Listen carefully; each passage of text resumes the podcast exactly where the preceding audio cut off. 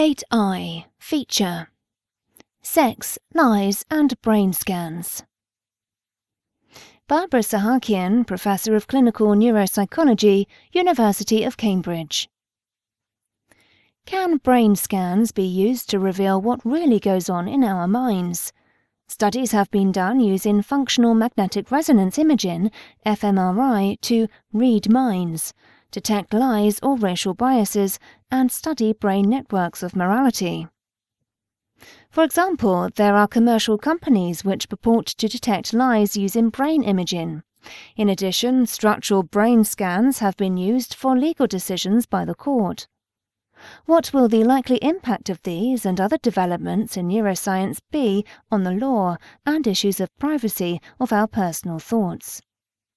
Furthermore, in patients thought to be in a persistent vegetative state, fMRI has been used to detect conscious brain activity. As our ability to read other people's thoughts improves, what are the ethical issues involved? Understanding the social brain and how morality can be altered by technologies or drugs raises important neuroethical issues. The science of moral bioenhancement is in its infancy. In the future, will brain scans inform us as to which individuals have moral judgment?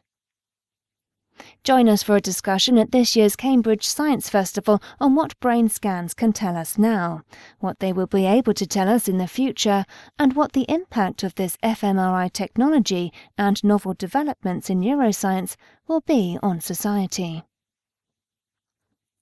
See Barbara, John, Molly, and Julia's event, Sex, Lies, and Brain Scans.